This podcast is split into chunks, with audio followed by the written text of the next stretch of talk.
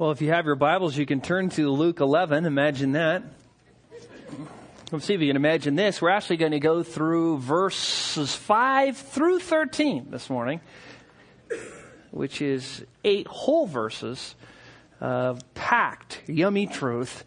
So you can turn there and we'll be getting into the text in a minute. Most of you uh, who are parents or have been parents, I guess you probably still would be, um, you know, you, you want to do what's best for your kids. And so when you're a parent, you a lot of times make rules. And these aren't, you know, biblical mandates, but they're rules that for your kids and your household that you make because it, you feel that this is going to be good for them to one degree or another. And so the problem is, is that sometimes you wonder if you should bend those rules or not because, you know, it's, it's not really a, you know, the Bible doesn't say you have to eat your crust. But there's a principle there that you feel passionate about or whatever. And so you get this, you know, mom, can I have a soda with dinner? It's like, no, son. Well, why not? Well, because you have already had enough sugar today, and besides, the caffeine's going to keep you awake all night. Oh, please, mom, please. You know, caffeine doesn't bother me. No. Tomorrow, oh, there's any schools, even if it keeps me up, I just, and please, please, please. I mean, we, we've all been there. And sometimes they're persisting and they're pleading. It kind of wears you down and you're thinking to yourself, you know, the Bible doesn't say thou shalt not have soda with dinner and and, uh, and you know, just because it'd keep me up all night doesn't mean it's going to keep them up all night. And maybe it would be good for them to stare at the ceiling all night and teach them a lesson. And, you know, I mean, you start going through this and so maybe you just say, okay, okay, you can, you can, you can have it. It's like, oh, thank you, thank you, thank you. Now you already told them no. You already told them no twice. So why did you give in? Well, you know, because you want to please them. I mean, you want to give your kids good things. I mean, eh, parents want to do that. Maybe it was because you were tired of saying no. You know, their persistence kind of wore you down. Or maybe it's just you're weak parent. You're more concerned about your own comfort than what's best for your kids. Well, God is nothing like an imperfect, sin cursed parent. God is not fickle. He always does what is best. If He makes a rule, He never breaks it. If something's wrong, it's wrong. If it's right, it's right. God knows in His mind the very best thing for you, and He's sticking to that plan. But God does like it when we're persistent. He likes persistent important praying, praying when we come to Him and we just really go after what we think He wants. He really likes that, which we are going to learn this morning in our text. Now, as we've been going through Luke 11, we have seen that Jesus is teaching uh, his disciples how to pray. He gives them the Lord's Prayer, disciples' prayer, to learn the great priorities of prayer, how we are to pray about certain things as a priority, very broad things, very important things, encompassing things. And there's just a lot of information, as we've seen uh, in the Lord's Prayer, but not only that, there is more information still that we need to know. And so Jesus continues to teach on prayer in the text before us. He actually gives two parables. Two parables. The first parable is real similar to a parable we're going to encounter if we ever live to see Luke 18. And the second parable is actually to help interpret that first parable and teach us a little bit more. And Jesus here in these two parables in this section that we're going to be looking at this morning is really kind of going for the attitudes and emotions and the expectations that we should have in prayer. So look in your Bibles at Luke 11 verse 5 and follow along as I read down through verse 13 and we, this is just, this is just so convicting and so great. Uh, you're just gonna love this. At least I did. Then he said to them, suppose one of you has a friend and goes to him at midnight and says, Friend, lend me three loaves, for a friend of mine has come to me from a journey and I have nothing to set before him. And from inside, he answered and says, Do not bother me. The door is already shut and my children and I are in bed and I can't get up and give you anything. I tell you, even though he will not get up and give him anything because he is his friend, yet because of his persistence, he will get up and give him as much as he needs. So I say to you, ask and it will be given to you. Seek and you will find. Knock and it will be open. For everyone who asks receives and he who seeks finds and him who knocks it will be opened. Now suppose one of you fathers is asked by his son for a fish. He will not give him a snake instead of a fish, will he?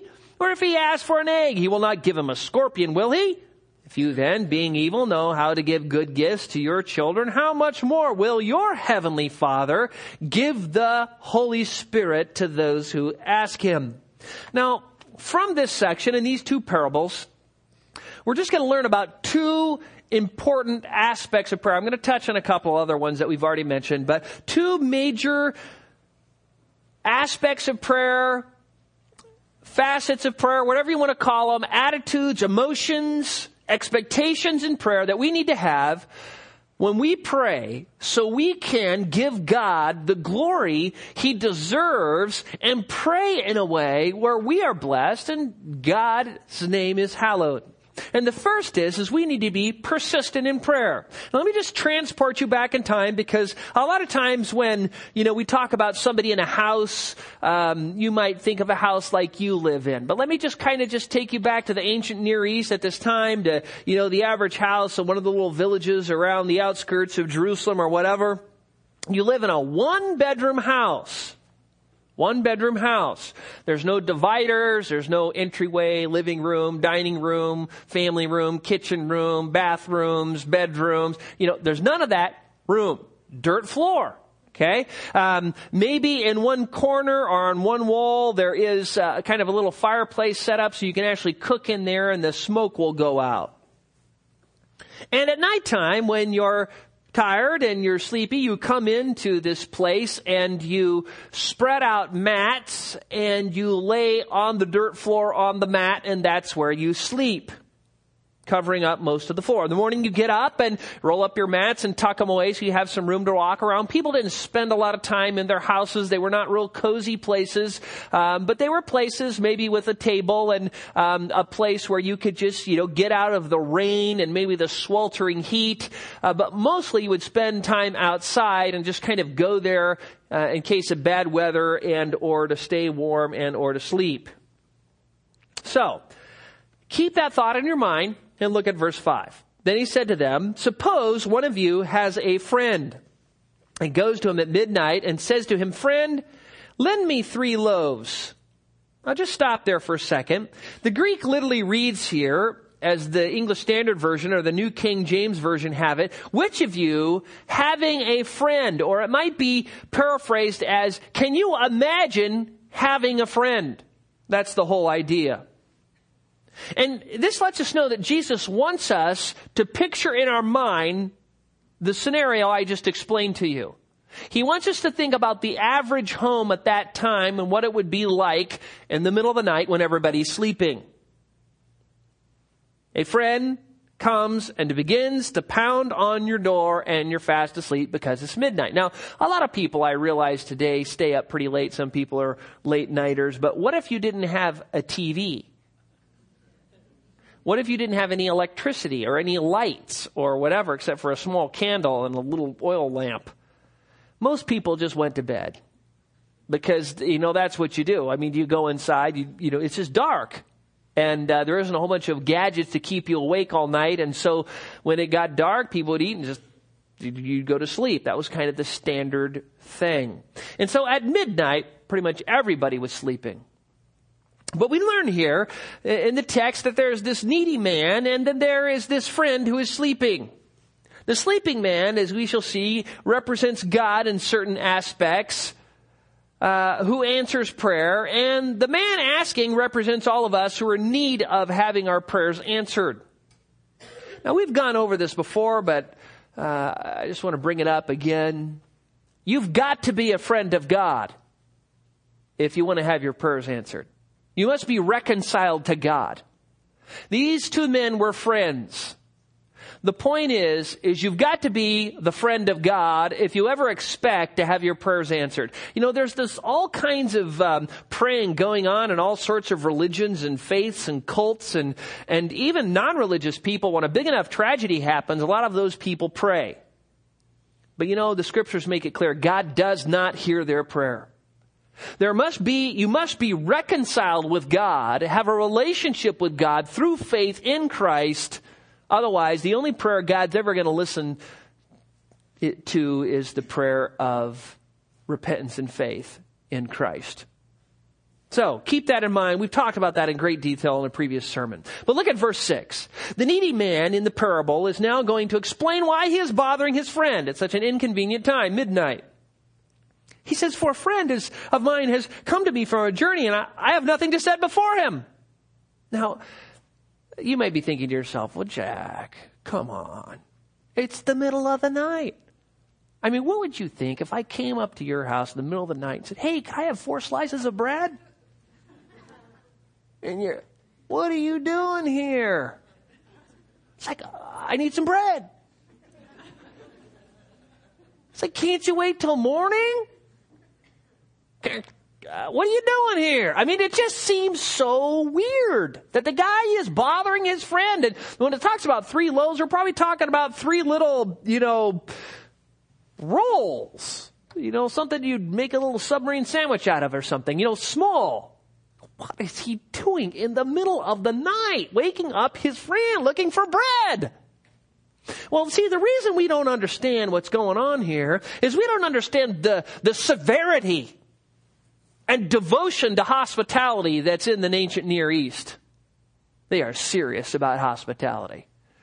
Uh, the greatest example of this, I think, is found in the book of Genesis, if you remember what happened when God was going to destroy Sodom and Gomorrah and sent the angels down there to the city, and the homosexual men of Sodom wanted to have relations, to rape the angels. And so they're hiding inside of Lot's house, and Lot offers to give his two virgin daughters to the men of the city in order to appease them so they don't bother the angels that are under his roof. I mean, we think of that and go, whoa, that is extreme. Well, that's the whole deal. He had such a huge sense of responsibility that he, he didn't know what to do. He had to protect his guests. It was just the way it was back then. Because people traveled around, when you brought somebody under your roof, you were responsible to take care of them, protect them, provide for them. It was just kind of a universally understood thing. Which today in America, we hardly know anything about. We just hit the garage door button, you know, open up, the garage door closes behind us, we take the secret passage to the weight of our house. If anybody comes and say, oh, it's an inconvenient time, make a calendar, you know, appointment with us on our calendar, call us later, bye. You know, that's it. I've had friends in the Middle East who who are missionaries in the Middle East who said, yeah, it's just one of the hardest things there is their sense of hospitality. I'm thinking, well, why is that hard? I said, well, let me, it's just like, it's three in the afternoon, you're walking down the street and it's like, hi, how are you doing? It's like, fine, come in, come in, come in. Wow, I'm really busy. I'm going to just come, come, come, my friend. They grab your arm. They take you in your house. You sit down and, and then they, they give you coffee, which makes espresso taste like water. with lots of sugar in it, about a 50-50 mixture. So you're drinking this and pretty soon you're talking really fast, you know? and you're having these discussions, you know, and you're talking, and they're going, so tell me about your wife, tell me about your son, tell me about your daughter, tell me about your uncle, tell me about your aunt, tell me about your business, tell me how are you doing, how are you doing, you know, just talking, talking, talking, talking, talking. Meanwhile, there's all these people in the back who are scurrying around frantically. Think, what's going on? It's like, go, you're staying for dinner. We are preparing a feast for you. It's like, well, you know, I was gonna go. I wasn't done. Oh, no, no, no, no, no, no. We are going to feed you. So then you stay there and then they bring out all the best they have and a great sacrifice to themselves. And then you're thinking, okay, I'm gonna get to go. No, no, no, you're staying for dessert. You know, and there's more people and neighbors running around outside. You think, what's going on here? And then finally, you know, at 11 o'clock at night, thank you, thank you, you're all wired up on coffee. I mean, this stuff is jet fuel coffee. And you leave. And you've now experienced hospitality in the Middle East. In America, we, we can't even understand this. But this is what's happening in our text. This is why the guy's there at midnight. This is why the guy's there at midnight. He's got this friend who has come to him in the middle of the night, unexpected. You know, you don't get on your cell phone and call up and say, "Hey, I'll be there at 11:30."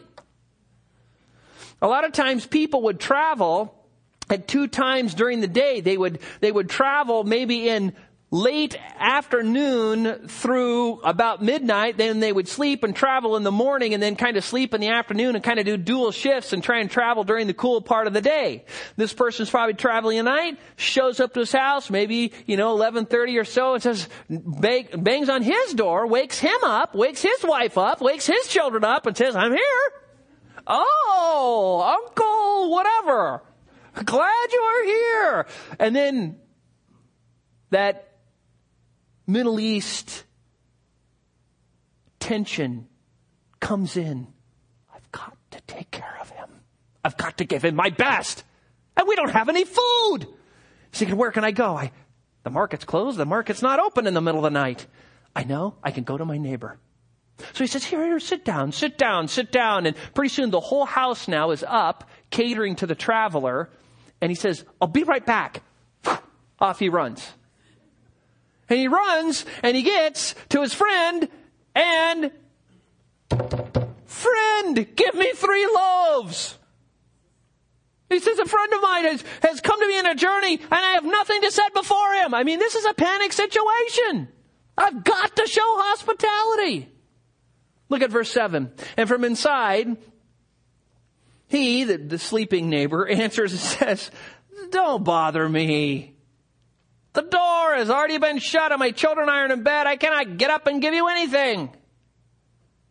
The guy is sound asleep. His wife and children are sound asleep. It's the middle of the night. They're spread out all over the floor on their mats. I can't give, get up and get you anything. I'd have to crawl all over my kids and my family and step in everybody and turn on the light and make all this noise and wake everybody up and open the door and let the cold air in. Hello? Go away. Now keep in mind here that the issue is not the bread. The bread is not the issue. The guy's more than willing to give his neighbor three loaves of bread. And he's going to, and when he gets up, he gives him as much as he needs. The bread is not the issue. The issue is, is the inconvenience. It's very inconvenient to get up at this time for some loaves of bread. Now, husbands, you just try this sometimes. Some Saturday when your wife is really, really tired and wanting to sleep in, just get up real early before it's light, get ready, and at 5.30 a.m. wake her up and say, honey, honey, wake up, wake up. I want to take you out to breakfast right now. Just get dressed and we'll leave right now. Now, what do you suppose she's going to say? She's going to look at you with those squinty eyes and look at the clock and say, it's 5.30. It's not even light outside. Go away. Leave me alone. I'm trying to get some sleep. Now, it's not that she doesn't want to go to breakfast with. She would love to go to breakfast with you later. Later. She's not fine with the timing. She's not fine with the consequences. She doesn't want to be running around outside without her face on and her hair done so she can go out to breakfast with you. And so it is in our text. The giving of bread is not the issue. It's the inconvenience associated with the request. The door's already been shut. My children and I are in bed. I can't get up and give you anything. Sorry. Henry Ironside commenting on this said, quote, this is used only as an illustration of what to our poor finite minds might seem to be the attitude of God when we do not receive immediately the answer to our prayer. No request of ours can ever be a trouble to Him. His delays are not denials, but are meant to test our faith, end quote. So, what does the man do? He says, okay, he won't get up. I, I guess I'll go home and just be shamed in front of my guest. Not in your life. Come on. Just get up. I'll leave you alone, but I'm not leaving. Till they have those three legs. Oh, go away, go away. I need three loaves. You've got the loaves. I need the loaves. Give me the loaves. And something happens between verse 7 8.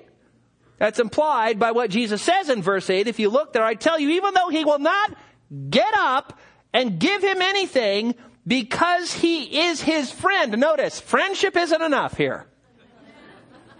You want me to get up and give you three little loaves in the middle of the night? Sorry, pal. Friendship isn't enough. You know, your wife loves you. Your wife is your best friend. But that isn't enough to get her up at 5.30 without getting done and run outside the house. Emergency, fine. Breakfast, no way. Look at verse 8. Jesus says, though he will not get up and give him anything because he is his friend, yet because of his persistence, he will get up and give him as much as he needs. Keeps banging. I'm not going away. I'm out here. I, I'm out here. Bread, bread, bread. I'll wake up your whole family. Bread, bread. Ironside says, quote, he refuses to be denied. He will not take no for an answer. One could imagine his friend saying to his wife, we shall have no sleep tonight unless I attend to his plea. So he goes to the pantry and gets the bread and gives it to his persistent neighbor, end quote, opens the bolt and says, here, good night.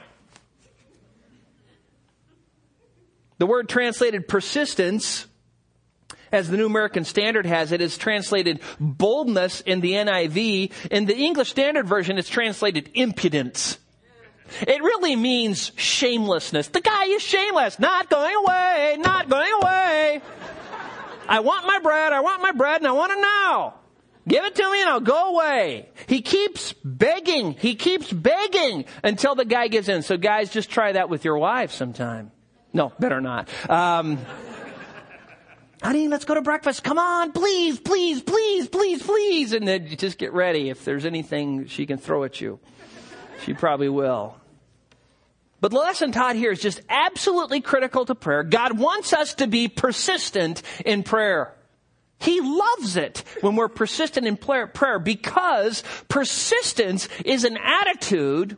It is kind of an emotion that is coupled with faith that God has what we need, and He does, and He will give it to us, and that we must have it if we're asking for it for His glory. Why would He deny it? Why would He deny it? And notice that the inconvenience here the sleeping man had to go through in order to give it is a huge issue. The request was a difficult one to make as the needy man had to run out in the middle of the night himself, right? He had to run to his neighbors. It was actually more difficult than the guy asking here than the guy giving, right? He had to get up. He had to run to his neighbors. And so he's like, hey, listen, don't tell me you're sleeping, pal. I had to run over here in the middle of the night, in my jammies or whatever. But Jesus is teaching us here that even if you have a need that seems too great or too minor or too inconvenient, just ask it anyways. Just ask it anyways. God is not like a sleepy neighbor. God is not like a neighbor who, with persistence, might give in to you. If you're persistent with God, He surely will give you what you ask. That's the whole point here. God loves us to ask in passionate persistence because it demonstrates to Him that we believe we need Him, that He has what we need, and that He can give it to us. And He loves that kind of faith coupled with emotion, coupled with action. I mean, if you have a a brand new car and you get up and you're eating breakfast and you pray at breakfast, you know, thank you for this food and Lord, please help my new car make it to work today. I mean, that's not a very big request. I mean, sometimes they conk out when a module goes bad or something, but usually not. But if you have one of those real gem of a cars, those piece of junk cars, the ones that you have to have the wire hanging outside the window to open the latch from the outside and the speedometer's broken and smoke comes out and it makes all kinds of funny noises and the floorboard's kind of rusted through. You can see the road going by. Everywhere you park it, there's a pile of oil underneath it. You know, one of those cars. One of those cars where the mechanic says, listen, this thing is beyond its last leg. Don't get in it or it's going to break down and you'll be stranded. And then you're eating your breakfast and you say, Lord, help me get to work again. And God keeps doing that day after day after day for a whole year. Now you're like, listen, this is a miracle car here. It looks like a piece of junk, but man, it is a miracle. and you just praise God. You tell everybody about how your mechanic said this, but God's done that. And see, God is able to amp- amplify his name being hallowed, His name being glorified because we are willing to ask Him. And so whether it's a huge, just jaw-dropping prayer request or whether it is some minor, seemingly insignificant request or anything in between, just ask. Just ask, Jesus is saying. Ask. And ask persistently. Ask persistently. The sleeping man in the parable is paralleled with God. God is no sleepy, reluctant neighbor. He never sleeps, he never slumbers, and he loves to good give, give good gifts to his children. He loves to do it. Look at verse 9. Here's kind of the punchline of the first parable. So I say to you, ask and it will be given to you. Seek and you will find. Knock and it will be open. Here, and the Greek is really good here. Jesus uses what is, he, he uses a, an emphatic statement here. He says, I myself is what it means. I myself am telling you. And then he gives three imperatives, present active imperatives. These are commands. I command you. I myself am commanding you. Keep on asking. Keep on seeking. Keep on knocking. That's what he's telling us here. Isn't that amazing? He's begging us to ask, seek, and find. He's commanding it. He wants us to do it so he can answer. Think about that. And there is an escalation here in these. You know, asking is when you acknowledge that you need God. We talked about this before. When Jesus said, you pray in this way, you, have to acknowledge, you have to humble yourself that you can't do it, that God can do it, that you need God, that He's got the resources, so you ask. Seeking, though, is everything asking is, but put into action. Now you're making effort. Knocking is kind of the intensity that goes with your asking and seeking. So it might be like this. Ask, seek, knock. Like that. That's what Jesus is saying. Go for it! Which means that when you pray, you need to be passionate. You need to be zealous. You need to have faith that is coupled with crying out and begging and pleading with God. Ironside says, quote, It is for our own soul's good that we become earnest in our supplications, pouring out our hearts in unrelenting intercession, literally storming the gate of the storehouses of blessing until the answer comes. God will never deny the prayer of faith. Ask, seek, knock are degrees of importunity. And as we continue to besiege the throne of grace, we shall be moved to heart searching and to self judgment that we may pray according to the will of God, end quote. I don't know about you. This week, this is, this just beat me all week. I was telling somebody I felt like it was a giant dispersed castle all week studying this. Because I just re- realized how many prayers I've prayed that were not like this. You know, how many sleepy prayers have we prayed? You know, we just come to God in this kind of just cold, lifeless, ritualistic boredom that we call prayer, but really is nothing more than an offense to our great God and King. Remember that when you pray, you enter into the throne room of God. Think about that. You approach what the author of Hebrews calls the throne of grace in prayer. And what do you suppose the king thinks about the attitude of a person who comes in and says, Oh, Lord, um, I've got some needs. Maybe you'll answer them, maybe you won't. I'm sure the cherubim standing on one side of the throne look over at the seraphim on the other side of the throne as if to say, should we tell him not to pray that way? It is disrespecting and dishonoring to our king. But there you are, apparently oblivious to the great privilege that Christ died to give you, to give you access into the presence of God Himself anytime you want. To talk to God about anything you want for as long as you want. Just because you have access to the throne room of God at any time you want doesn't negate the fact that Jesus is still the great king that you need to honor and respect when you approach him. I mean, just think about it. I don't know how many of you have had a private conversation with the president, but just think of just the president. What if the president said, calls you up and says, listen, I don't know why. Anything you want to talk to me about, anything that's important, anything that you think will help our country, you can call me anytime you want. Here's the number. Interrupt me in any meeting, anything I'm doing, you can talk to me. Even if I'm giving the State of the Union address, I'll stop to talk to you anytime for as long as you want to talk. Now, that'd be a pretty huge deal, wouldn't it?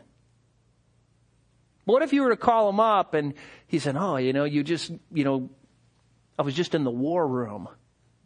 Oh, yeah, but.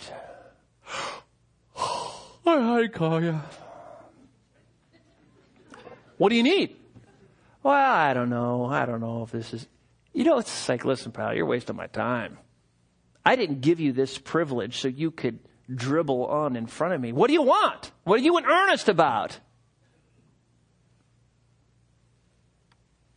When we are born again, when we know Christ, and we've repented of our sins, and we've placed our faith in what Jesus did in the cross to save us, and believe in His resurrection, when we have been born again, we then have access into the very presence of God. We can enter into the Holy of Holies. We have, we each of us are our own priest.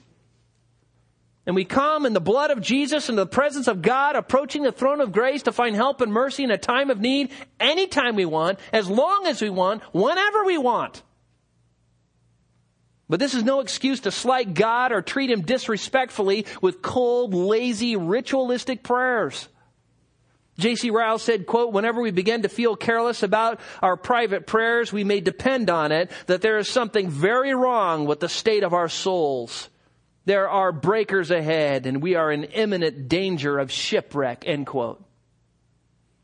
Thomas Watson, the godly man's picture said, quote, prayer without fervency is like incense without fire. The reason why so many prayers suffer shipwreck is because they split against the rock of unbelief. Praying without faith is shooting without bullets. When faith takes prayer in hand, then we draw near to God. He goes on to say, let us then close ranks with our Savior and pray more earnestly. Luke 22, 44. Let us be importunate suitors and resolve with St. Bernard that we will not come away from God without God. Prayer is a bomb which will make heaven's gates fly open. And then he finally explains the, the attitude that we need to have in prayer when he says, we, when we are zealous in devotion and our heart waxes hot within us, here is a fire from heaven kindling our sacrifice. How odious it is for a man to be all fire when he is sitting and all ice when he is praying.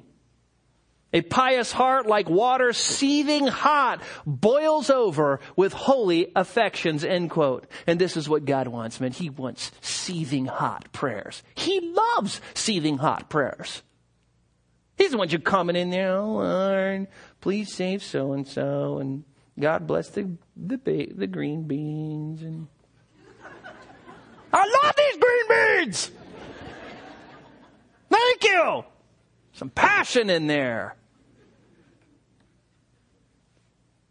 May God give us prayers that are seething hot and boiling with affections. That's what we're after. Asking, seeking, knocking. We want to see God glorified. We want to see His name hallowed. We want to see His kingdom come. We want to see Him supplying our daily needs and forgiving us our sins. And what do you if you do come to God that way? What if you have that kind of prayer life? What can you expect? Look at verse 10. For everyone who asks receives, and he who seeks finds, and to him who knocks it will be opened. That is not a man asleep in heaven. He doesn't say, okay, bolt the gates of the storehouses of heaven and put the cherubim in front of it with a flaming sword so no one can get anything out of there. Maybe a grain of sand underneath the door, but nothing else.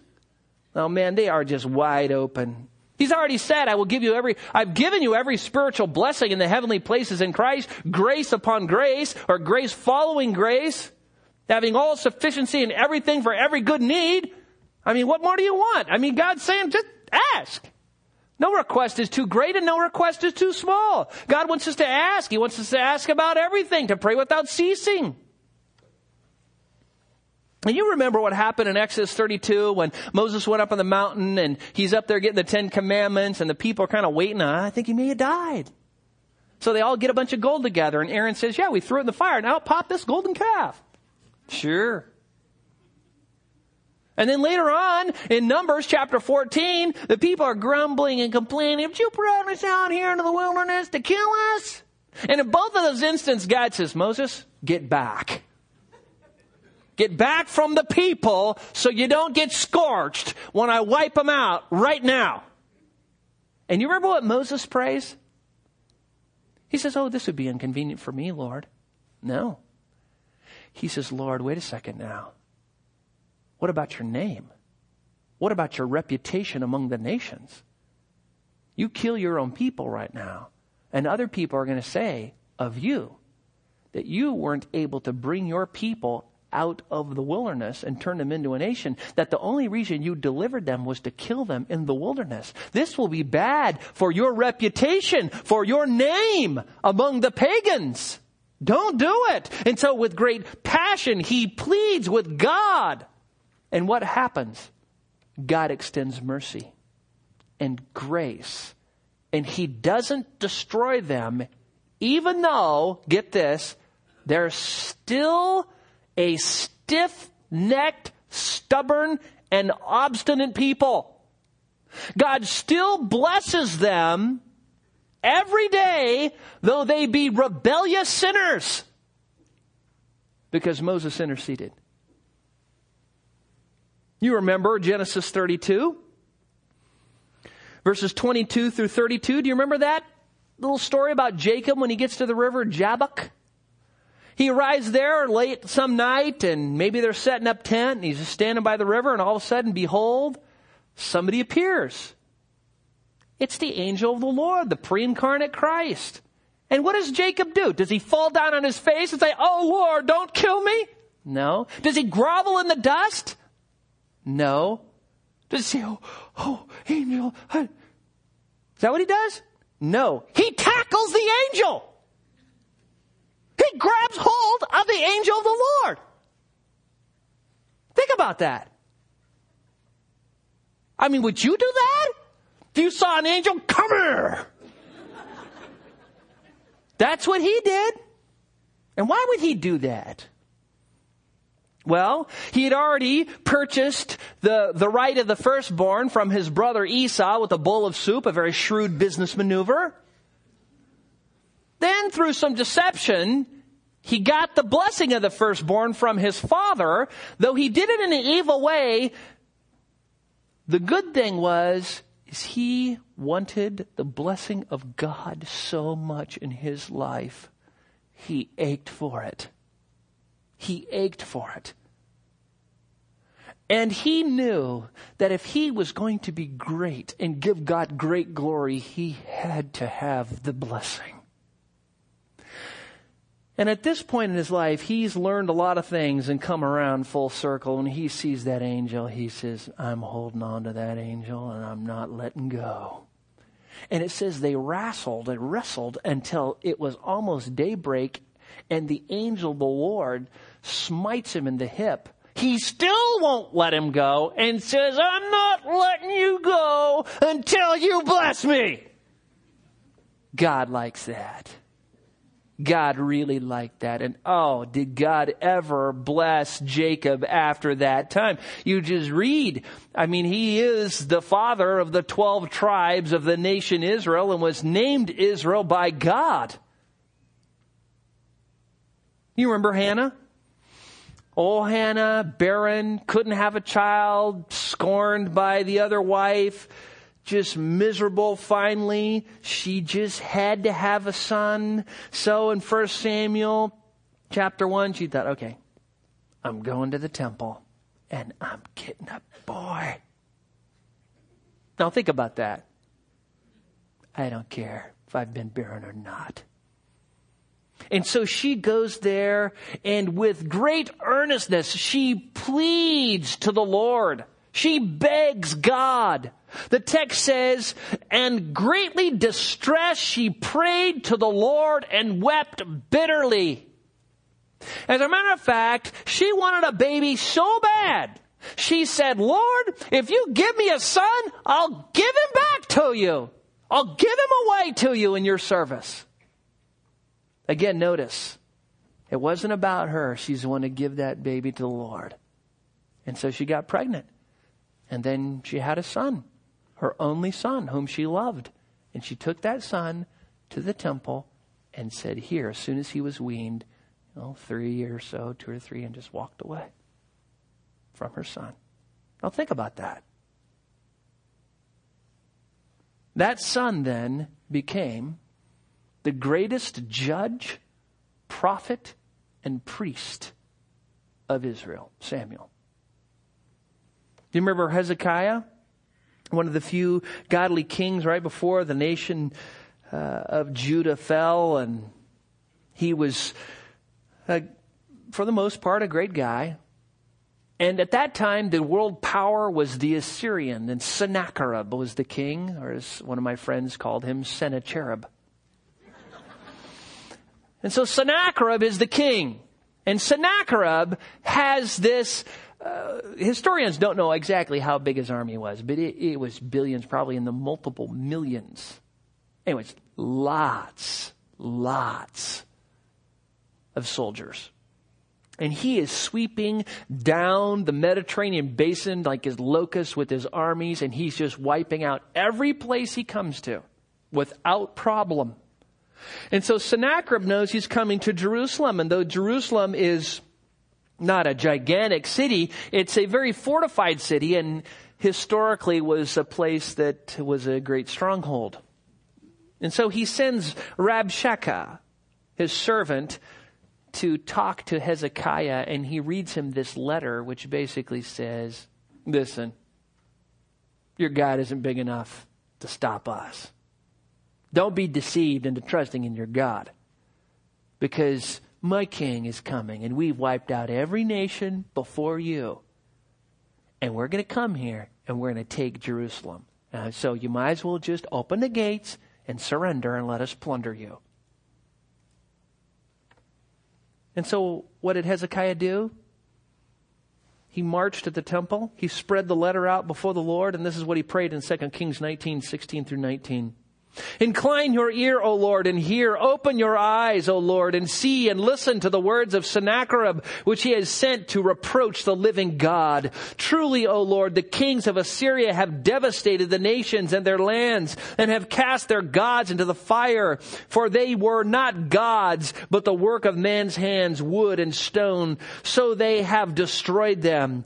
Now, O Lord our God, I pray, deliver us from his hand that all the kingdoms of the earth may know that you alone, O Lord our God. And notice, he's not praying for himself, he's praying for the glory of God. And immediately Isaiah the prophet gets a message from God and sends it to, from another messenger to Hezekiah. And the message is, thus says the Lord, the God of Israel, because you have prayed to me about Sennacherib, king of Assyria, I have heard you. And then when you go down, you find out that when Sennacherib surrounds Jerusalem and he's got this just gigantic army that's just devouring the land, Verse 35 says, Then it happened at the night that the angel of the Lord, the same one Jacob wrestled with, went out and struck 185,000 in the camp of the Assyrians. And when men rose, all these soldiers were dead.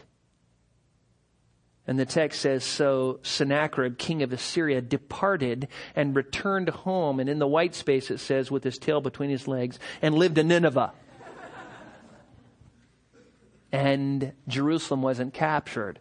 Well, he went back to Nineveh and he chiseled the, the great defeat of Lachish instead of Jerusalem, which would have been the prize city.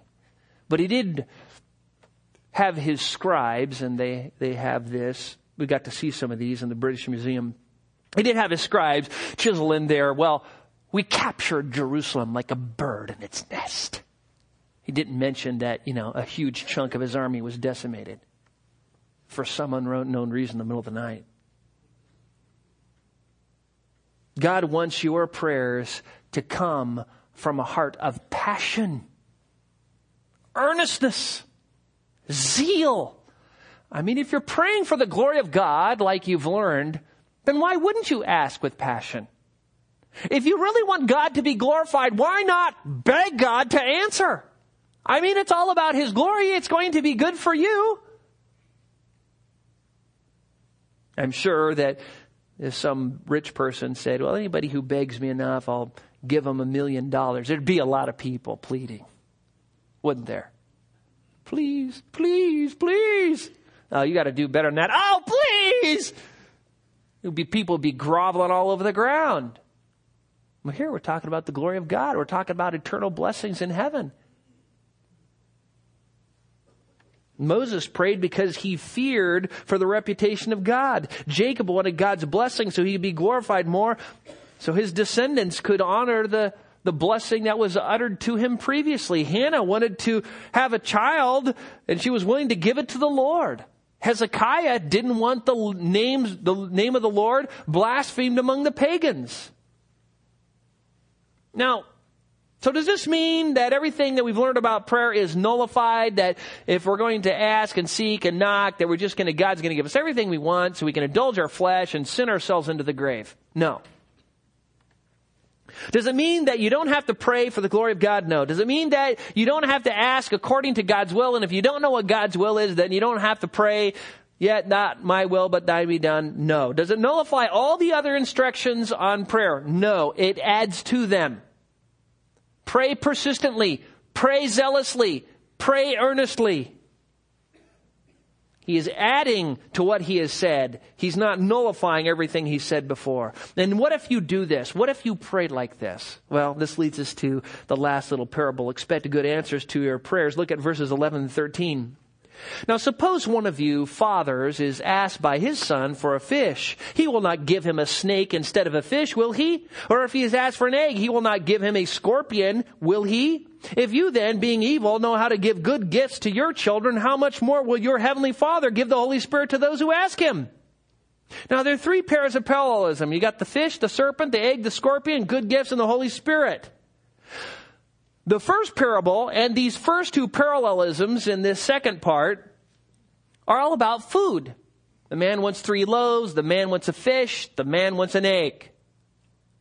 In the last part, he he is given instead of a, a fish, he says he, uh, even an earthly father wouldn't give a serpent to his son, which would deliver a deathly sting, or a scorpion if he asked for an egg. I mean, earthly fathers wouldn't do that. R. Kent Hughes says it sounds like something from Stephen King. No, he doesn't do that. The final parallelism, though, is what is it's made, it seems kind of out of place here. When you, when you look at it, he says, so your heavenly father, he says, will give the Holy Spirit to those who ask him. You think, well, how did the Holy Spirit come in here? Well, if you remember, Luke loves the Holy Spirit, so he sticks the Holy Spirit in wherever he can get him.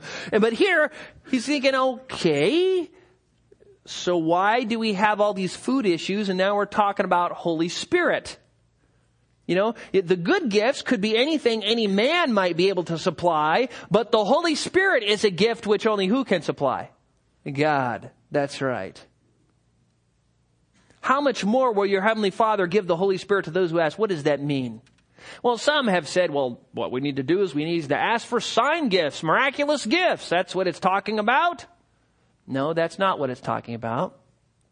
Spiritual gifts are given, as we have learned, to believers when they believe at the point of salvation according to the Spirit's desires, not ours, and he gives as he wills, and that sign gifts are only for certain times of history in certain limited places for a certain limited time. We've learned that, to cover that, so that's not what he's talking about.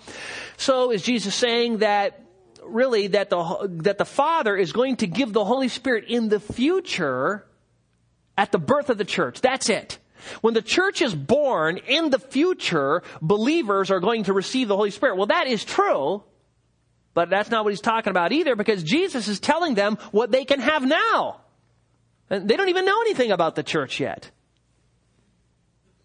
So I think it's best to understand Jesus' statement to mean that when believers go to God in prayer, that God is willing to give them Himself in the person of the Holy Spirit to help them. Remember that even in the Old Testament, Old Testament believers were born again by the Holy Spirit, weren't they? You remember Jesus' discussion with Nicodemus in John chapter 3 verse 10. How is it you, being a teacher of Israel, do not know these things, that people are born of the Spirit? The Holy Spirit wasn't absent in the Old Testament. The Holy Spirit led people to Christ. And Nicodemus should have known that. No brainer. Not only that, even in the Old Testament, not did God's, only God's Spirit, not only did God's Spirit come upon people to empower them for certain tasks, but just to help them with sanctification, just living a godly life. You say, well, how do we know that? Because of what Jesus tells the disciples in John 14, 17, when he says, He, that is the Holy Spirit, abides with you now, but will be in you when the church is born. Jesus says, as believers in the Old Testament era, you have the Holy Spirit with you to help you live for the glory of God. But in the future, when the church is established, you, He will be in all of believers. We know that from Romans 8, 9. If anyone does not have the Spirit of Christ, he does not belong to him. Verse 14, for all who are being led by the Spirit of God, these are the sons of God. But the point is, is both in Old Testament era and New Testament era, people were born again by the Spirit and helped by the Spirit to live for the glory of God. That's just kind of a standard common factor. It's a degree thing between what happened in the Old Testament and the New Testament, not that the Old Testament were kind of born again by the Spirit and then left the rest of the time to live their lives in the power of the flesh. That's not how it was. Jesus wants us to understand though, when he says this, that God isn't like an earthly father. I mean, granted, what earthly father is going to give their, their son who wants, you know, something to eat, a, a snake, a poisonous viper, or a scorpion? I mean, earthly fathers won't even do that. The point is, is if God is our heavenly father, and he is a perfect father, he's even willing to give the greatest gift that anyone could ever ask, and that is the ongoing assistance, help, aid of the Holy Spirit. I mean, think about it.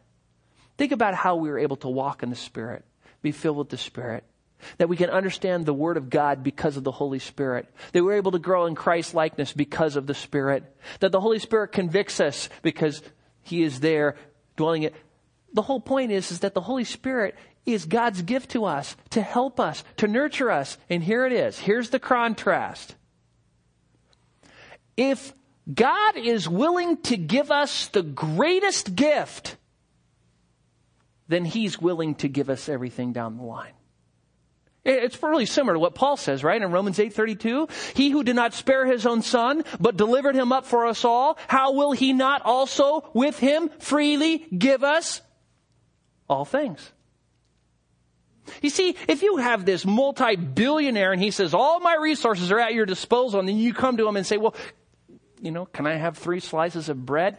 No, bra- brainer, you know, here. You know, I'll, I'll buy a whole chain of bakeries.